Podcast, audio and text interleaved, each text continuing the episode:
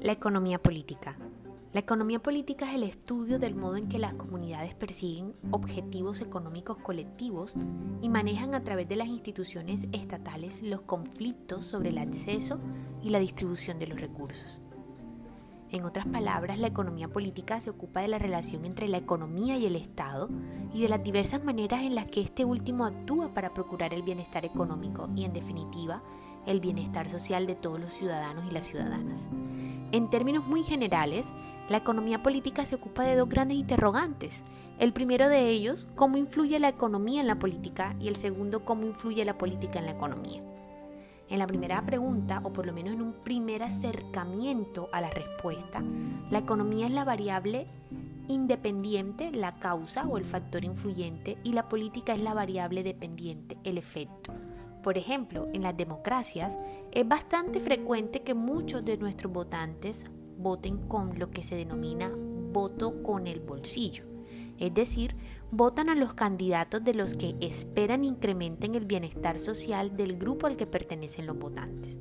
La evidencia empírica recogida en Estados Unidos revela que desde la Segunda Guerra Mundial los presidentes suelen ganar su reelección si la economía ha crecido un 4% o más en los cuatro trimestres anteriores a las elecciones.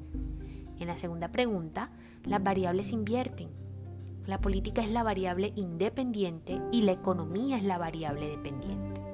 Así, por ejemplo, en algunos casos, las leyes que limitan la capacidad de los gobiernos de incurrir en déficit presupuestario han promovido periodos de crecimiento sostenido de la economía y el empleo. Por otra parte, es bien sabido que el color del gobierno, es decir, la orientación ideológica del partido que ostenta el poder ejecutivo, afecta al gasto público y por tanto a la marcha de la economía. En ese orden de ideas, la relación entre la política y la economía suele ser interactiva. Con otras palabras, las variables económicas influyen en las variables políticas, que a su vez influyen en las variables económicas para luego influir estas en las políticas y así sucesivamente. Es una espiral. Clarificar estas relaciones interactivas constituye un propósito central de la economía política. De estas relaciones, una de las más importantes es la que se da entre los estados y los mercados.